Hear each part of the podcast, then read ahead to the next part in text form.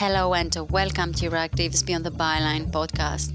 I am Eva Chiori, and this week we are focusing on the United Nations Climate Change Conference, its importance, what was put on the table by the leaders, and which are the thorny issues of the summit. We are also talking about the fishing dispute that is going on between France and the UK after Brexit. Why is it happening? What did Macron and Johnson talk about? And what can we expect?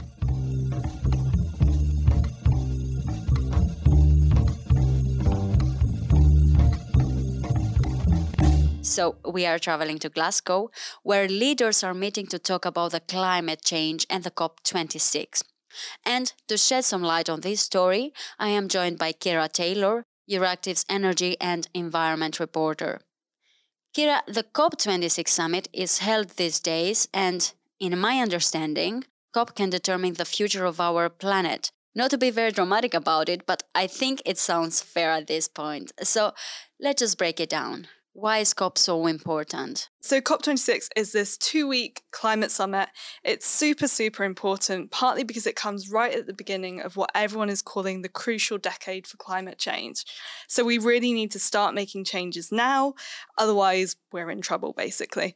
Um, the world is on track to reach about 2.7 degrees warming above pre industrial levels, which is just, I mean, you're going to see huge changes to climate, um, more flooding, more extreme weather, really a completely different world to what we currently experience. And that's according to the UN emissions gap report. And that's even if all of the current pledges are delivered. So, really, there needs to be a lot more ambition in order to prevent this uh, drastic climate change. Um, and a lot of people are seeing COP26 as the arena for driving more ambition, but I think a lot of people are also quite cautious about being hopeful for it. Um, many climate activists believe that they can't rely on leaders. We've heard Greta Thunberg and talking about blah, blah, blah. Um, and so for them, they're really putting public pressure on leaders to be more ambitious.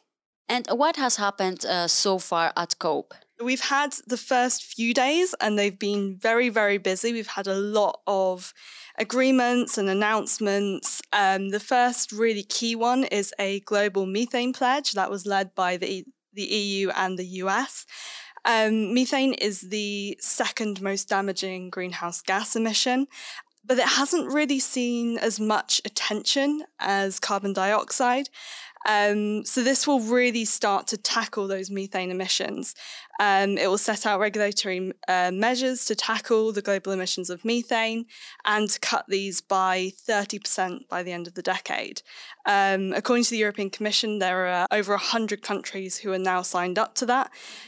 But there isn't China, there isn't Russia, there isn't Australia, and there isn't India. Well, basically, you are talking about the most important uh, countries regarding the climate change. So, some of the key countries that we would really hope to see signed up are not there. You've also got, actually, this is slightly more positive in terms of which countries have pledged to uh, end deforestation. Uh, forests are a key uh, mitigator, so they they capture uh, carbon. Um, there's a multi-billion dollar pledge to end deforestation, um, backed by lots and lots of countries, but Brazil and Russia are on board with that one, which is good because they are the ones which have some questionable forestry policy to, to not go into details. Um, but again, NGOs are warning that this type of pledge has been made before and could be ignored. What is Europe's position going into COP? So, Europe has a mixed position. It has an increased climate target, so it went from cutting emissions by 40% by 2030 to up to 55%. And it has the Fit for 55 climate um, package, which is kind of the first real thing that we've seen legislated on to cut down on greenhouse gas emissions. However, the climate target isn't the most ambitious. A lot of people are calling on the European Commission for a 65% target. So it's kind of hard for Europe to drive ambition when people are criticizing it for not being ambitious enough. Um, and you kind of see that reflected. So we, we've seen India's nationally determined contribution, which is sort of its pledge under the Paris Agreement. And it, it's not good, I would say. Um, you know, it's really good that we've seen it. We've been waiting on it for quite a long time now, but they're only wanting to reach net zero emissions by 2070, which is very, very late. Uh, we need more ambition from both countries like India, but also countries like the EU. And what are we expecting? So we've got another, well, another week and a half of climate stuff going on. Um, there are going to be in the background negotiations on carbon markets, so um, international cli- uh, carbon removal trading, um, and common timeframes. So when you when you report on your climate ambition, um, that's going to be the kind of quiet stuff that goes on in the um, closed rooms and no one will see. Um, the very loud stuff will be the climate protests. So there are certainly two that Greta Thunberg is talking about, um, including a climate march.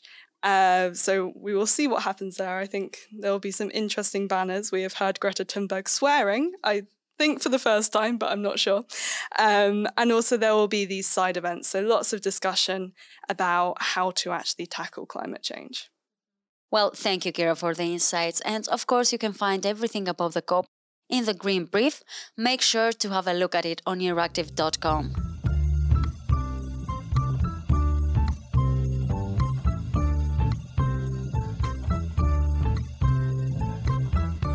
You can also find Euractiv's Beyond the Byline podcast in our podcast newsletter. Subscribe to it on euractiv.com slash newsletters. And if you want to expand your knowledge on other EU policy fields, you can listen to our Digital Brief podcast and AgriFood Brief podcast.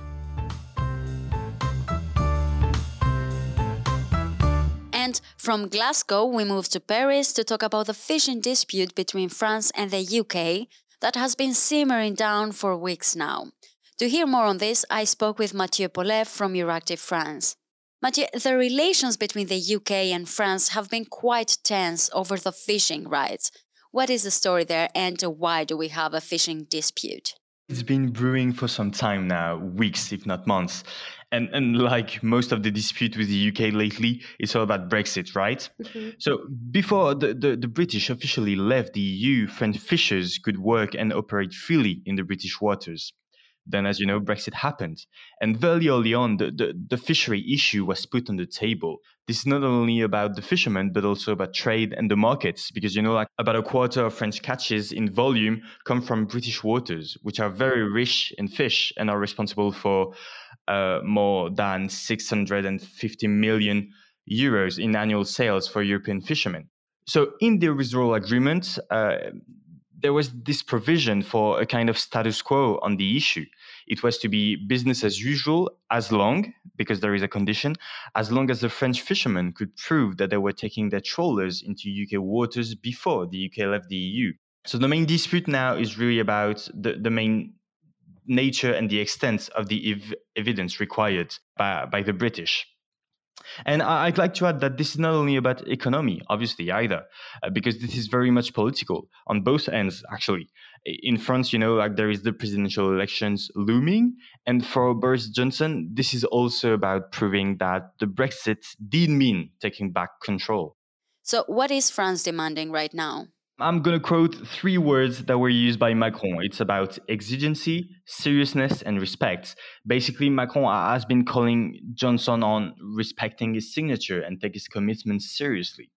More concretely, though, what does it mean? France has accused London of not granting licenses for its fishing vessels to operate in British waters. Our Secretary of State for European Affairs, Clément Beaune, even said that this wasn't just about a few licenses, but more than 40% of the French detailed requests, and argue actually that of all the expected licenses that the UK should have been granted, the only missing ones are French. So it's a battle over uh, numbers, really, because the Brexit Minister David Frost said that the British authorities have granted 98% of applications. And France was ready to impose some punitive measures against the UK, according to Macron. What are the new developments on this? France has been threatening the UK for some time now. France threatened to ban British fishing vessels from landing their cargoes in French ports, to step up customs check on all lorries if London didn't grant licenses to French fishermen. But Paris also put on the table the possibility to reduce electricity supplies to the Channel Islands, like Jersey, those islands, you know, are very much dependent on France for energy. And a first wave of retaliatory measures were meant to be enforced from Tuesday this week onwards, but Paris actually decided to put them on hold pending another meeting on Thursday to try and settle the dispute. Macron said, you know, like while he was at the COP26, that he shouldn't, France shouldn't actually impose sanctions while they are negotiating. After the talks during the G20 summit, it seems that there is a de escalation of the situation. Is that what is happening? What can we expect? Let me tell you first about the de escalation possibility that it's all about perspective. Because at the G20, France talked about de escalation, right? Saying that the ball was now in the British courts after Macron has just put forward some proposal during a very private meeting with Johnson. But actually, it was more about wishful thinking for Paris, because right after, Johnson's spokesman rejected the description of the meeting as being about de-escalation, because the UK was not very happy about the ultimatum from, from Paris. Discussions are still very much alive, both at the Commission level and bilaterally. Some talks were held in Brussels between the UK and the European Commission this week. One sensitive issue um, was discussed the, the one about replacement vessels, which are basically new French fishing boats that have replaced older ones.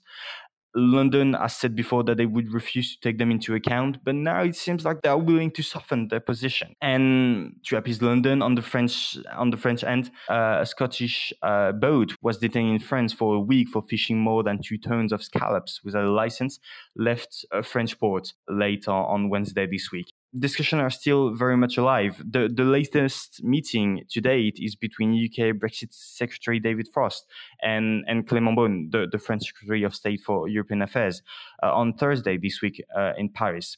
So, yeah, discussions are still on, but the final outcome of the whole dispute remains quite unclear and probably won't be settled uh, just in weeks.